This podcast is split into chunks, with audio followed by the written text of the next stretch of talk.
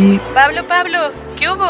Ya empezó el año. ¿Qué onda con el podcast? Ah, sí, ¿a poco ya tan rápido? Sí, Pablo, ya hay que lanzar la nueva temporada de Palabras en Movimiento. Pues ya, ¿en qué temporada vamos o qué? Estamos por iniciar la 8ª temporada. Ah, sí, en la 8ª va. Bueno, pues está bien. Ahorita nos vemos entonces.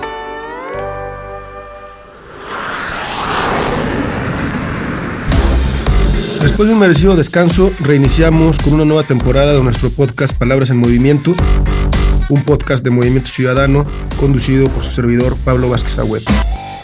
Si ya eres un seguidor de nuestro programa, te agradecemos mucho que sigas con nosotros. Si esta es la primera vez que llegas a nuestro podcast, la primera vez que nos escuchas, déjame que te cuente un poco de lo que hemos hecho en Palabras en Movimiento a lo largo de estas ya 7 temporadas. Las palabras importan y pesan porque son el vivo reflejo de nuestra diversidad. Esto es Palabras en Movimiento, con Pablo Vázquez Ahued. A lo largo de casi 2 años, en Palabras en Movimiento hemos hablado de casi todo. Desde el episodio 1, dialogamos sobre el panorama político y la crisis que vive México.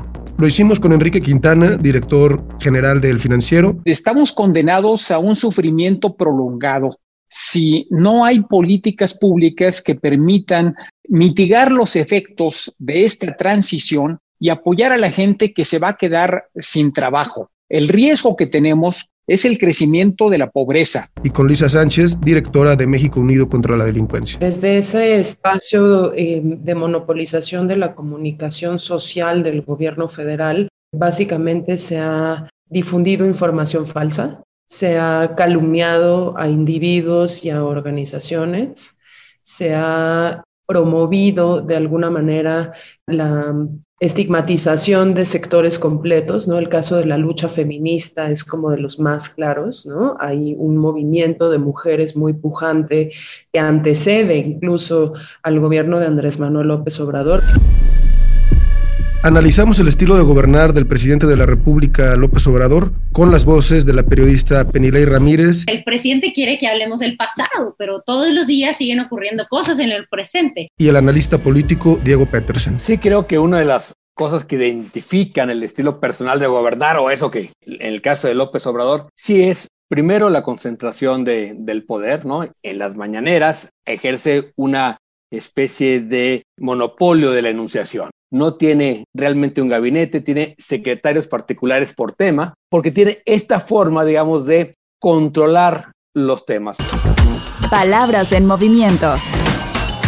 Este es un asunto politiquero de quienes no quieren que se lleve a cabo la obra.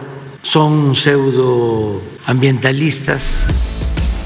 Gracias al buceador Pepe Rubina, escuchamos de primera mano sobre los riesgos de la construcción del Tren Maya. Antes que ser aliados de cualquier gobierno, somos aliados de la naturaleza. Y la naturaleza va a tener en nosotros paladines que la van a defender. Tenemos muchas lecciones en este país de cómo funciona la resistencia social. Y es en serio que esto se va a convertir en un verdadero problema y no se va a terminar el tren en diciembre 23, ni en el 24, ni en el 25, hasta que se haga bien. No se van a llevar la naturaleza por delante si nosotros estamos todavía aquí. Palabras en Movimiento. Lucía Pérez Fragoso, economista y feminista, nos explicó a detalle de qué va el Sistema Nacional de Cuidados y por qué necesitamos implementarlo en nuestro país. Las mujeres trabajamos alrededor de 39 horas a la semana en trabajo doméstico y de cuidado no remunerado y los varones 15. Entonces, si sumamos todas las horas que se realizan, son más horas que lo que se trabaja en la manufactura, más horas que lo que se trabaja en muchos otros sectores de la economía. Entonces, lo prioritario es que el Estado asuma su corresponsabilidad. A él le toca también participar en las tareas de cuidado, hacerlo a través de los diferentes grupos de población objetivo, dependiendo de las edades y las personas con discapacidad, adultas mayores, las personas enfermas, esos son los otros grupos que también requieren cuidados, y tercero, promover que las empresas también asuman algo de corresponsabilidad. Nos acompañó Sara Snap para platicar sobre la regulación del cannabis en México. Hay una agenda legislativa pendiente grande en tema de regulación en el sentido de las licencias para comunidades cultivadoras que podrían aprovechar de un mercado legal para poder impulsar principios de justicia social para que tengan mayores oportunidades en las zonas rurales del país, para que además haya una recaudación de impuestos. Palabras en movimiento. Les adelanto que por acuerdo de la presidencia pasa la seguridad que tiene que ver con la Guardia Nacional completa, ya pasa a la Secretaría de la Defensa. Y hemos estado al pie del cañón cuando se discute cada reforma, cada ley y cada decreto. Analizamos los peligros de la militarización impulsada por el presidente, con grandes especialistas como Alejandro Ope, Daniel Gómez Tagle. En México hoy, 4 de cada 10 policías son asesinados en su día franco. Cuando no tienen oportunidad de defenderse, cuando son más vulnerables, son asesinados. Y las estadísticas demuestran que son asesinados por la función que realizan y no por la actuación. Y Catalina Pérez Correa. La militarización, en lugar de prevenir y atender eficazmente el delito, incrementa la violencia en las comunidades en donde se presenta. Siempre hemos tenido a las y los comentaristas, académicos, especialistas, políticos y expertos más importantes de este país. Platicamos sobre el papel de las oposiciones en la política nacional con el académico y analista Mauricio Merino. Yo lo que percibo es una polarización en la que cayeron el PRI, el PAN y el PRD. Es decir, el presidente quería la polarización y sus oposiciones se la regalaron. Cuando todos pensamos que habría un toque de sensatez, no lo hubo y se reunieron e hicieron el BOA. Y en el camino se coló Movimiento Ciudadano. Apareció como el tercero en discordia, con una agenda que no convalida la polarización. Me parece una agenda valiente de decir, oye, hay una tercera vía, hay una tercera cosa. Entrevistamos a José Manuel del Río Virgen, luego de estar 178 días encarcelado injustamente por el gobierno de Veracruz. Bueno, lo que me deja Pacho Viejo es un gran compromiso de luchar por los inocentes que se quedaron allí en la cárcel. En Pacho Viejo hay 1,300 internos, incluidas 83 mujeres. Pero por lo menos el 45% de los que están en Pacho Viejo son inocentes. Yo mi trabajo a partir de que salí de la cárcel y en mis tiempos libres lo voy a dedicar a defender a gente inocente que está en las cárceles. Platicamos con el periodista Ricardo Rafael sobre el papel de Movimiento Ciudadano en el tablero político nacional. Yo celebro mucho la revulsiva que Movimiento Ciudadano no se presente como la apuesta a favor de una sola persona o de un solo hombre. Se ha auspiciado y construido desde su coalición de muchas personas. Yo no sé todavía si el país está listo para los liderazgos colectivos, pero no tengo duda de que lo va a estar. Y cuando eso ocurra, Movimiento Ciudadano va a prevalecer. Palabras en movimiento. ¿Qué es la Guacamaya? ¿Cómo le van a poner el nombre Guacamaya? Tratando el tema, que fue un rotundo fracaso. Ya la Guacamaya se volvió sopilote. Escuchamos y dialogamos con la escritora Anabel Hernández para platicar sobre las filtraciones de los Guacamaya Leaks de la Sedena. De la delicada información, de la delicada situación que se encuentra en México, ya no solo de seguridad pública, en materia de seguridad nacional. Esta información que está contenida en todos estos millones de documentos hackeados por Guacamaya Leaks y ahora filtrados, nos reflejan a una Secretaría de Defensa Nacional corrompida, a un ejército penetrado por el crimen organizado, a una Guardia Nacional que está contaminada y que algunos de sus miembros trabajan directamente para la delincuencia organizada. Edna Jaime, fundadora y directora general de México Evalúa, nos acompañó en un episodio sobre el panorama económico de nuestro país.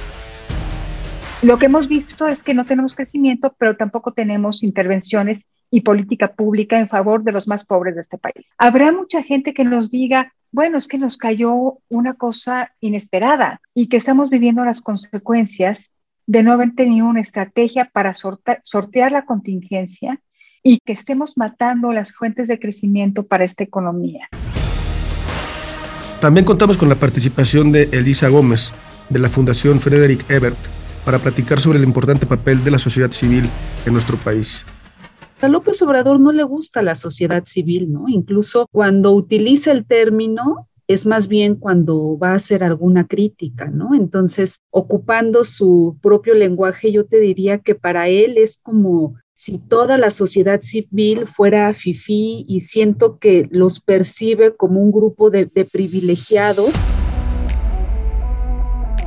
Invitamos a Paola Zavala para hablar sobre la aberrante e injusta figura de la prisión preventiva oficiosa en México, que tiene a más de 90,000 personas encarceladas sin una sentencia. En un país con 93% de impunidad, las personas que llegan a cárcel por prisión preventiva oficiosa son en su inmensa mayoría personas pobres que están vinculadas a delitos que tienen daño patrimonial y que no tienen defensas adecuadas y que llenan nuestras cárceles, generan hacinamientos, no bajan el nivel de delincuencia, y esos hacinamientos lo que hacen es generar condiciones de vida deplorables adentro, que generan motines, que generan autocontrol y cosas tan perversas como las que pudimos ver en Puebla en los días recientes. Palabras en movimiento. También nos acompañó Carlos Bravo Regidor en una charla sobre los peligros de la militarización en México. Pues el proceso de militarización que ha ido, no empezó con López Obrador, pero ha ido increciendo y se ha ido consolidando, ahora sí que a paso redoblado, durante su gobierno. Se dejó de apostar por las policías, se eliminó a la Policía Federal y en general ya se volvió como la única opción es la militarización. No faltó la grilla legislativa, donde contamos con la participación de la periodista Ivonne Melgar.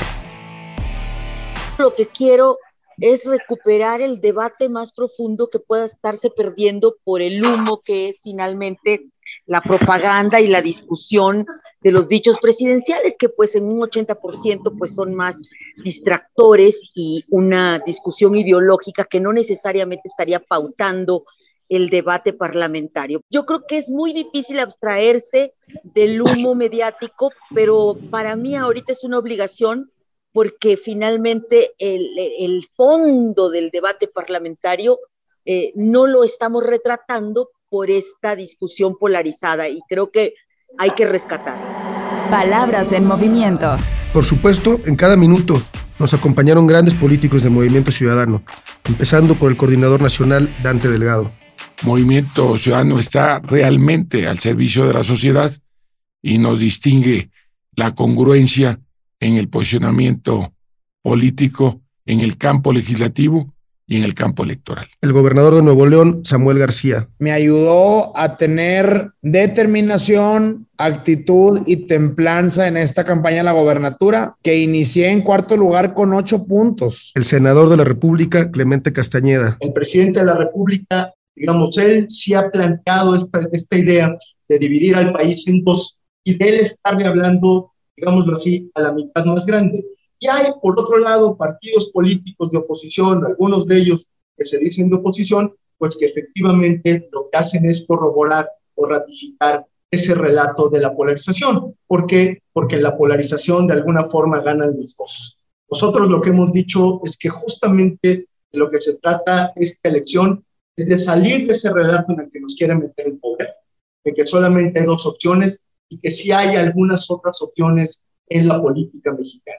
No hablo solamente de Movimiento Ciudadano, hablo de opciones que se construyen desde lo local, en la dimensión regional, en la dimensión estatal, de hombres y mujeres que sí creen que se puede hacer política de otra manera. La senadora Patricia Mercado. Tenemos 33 millones de trabajadores en la informalidad, pero no tienen ningún otro derecho. No tienen derecho a la vivienda, no tienen derecho, a los 5 seguros del Seguro Social, que uno es salud, pero el otro es maternidad y guarderías, el otro es pensiones frente a la vejez, el otro es incapacidad, por enfermedad. Entonces ahí tenemos una gran agenda de cómo podemos garantizar estos derechos independientemente del tipo de contratación. También contamos con la participación de la senadora Verónica Delgadillo, Jorge Álvarez Maynes, coordinador de los diputados, el diputado Salomón Chertorivsky, la diputada Amalia García y muchos y muchas más políticos, jóvenes, hombres y mujeres de Movimiento Ciudadano. Palabras en movimiento. En esta nueva temporada esperamos seguir hablando de lo que le importa a nuestro movimiento, de la alegría, de los derechos, de las libertades, de las causas, de las y los mexicanos, de soñar y sobre todo de construir un futuro mejor para México. Yo soy Pablo Vázquez Ahued y te invito a que te sigas quedando en nuestro podcast Palabras en Movimiento, que si no lo has hecho, te suscribas y nos sigas en las plataformas de streaming. Recuerda que este es el podcast Palabras en Movimiento y aquí seguiremos hablando de la vida política de nuestro país. Las palabras separan, pero también nos unen. Esto fue Palabras en Movimiento, con Pablo Vázquez Ahued.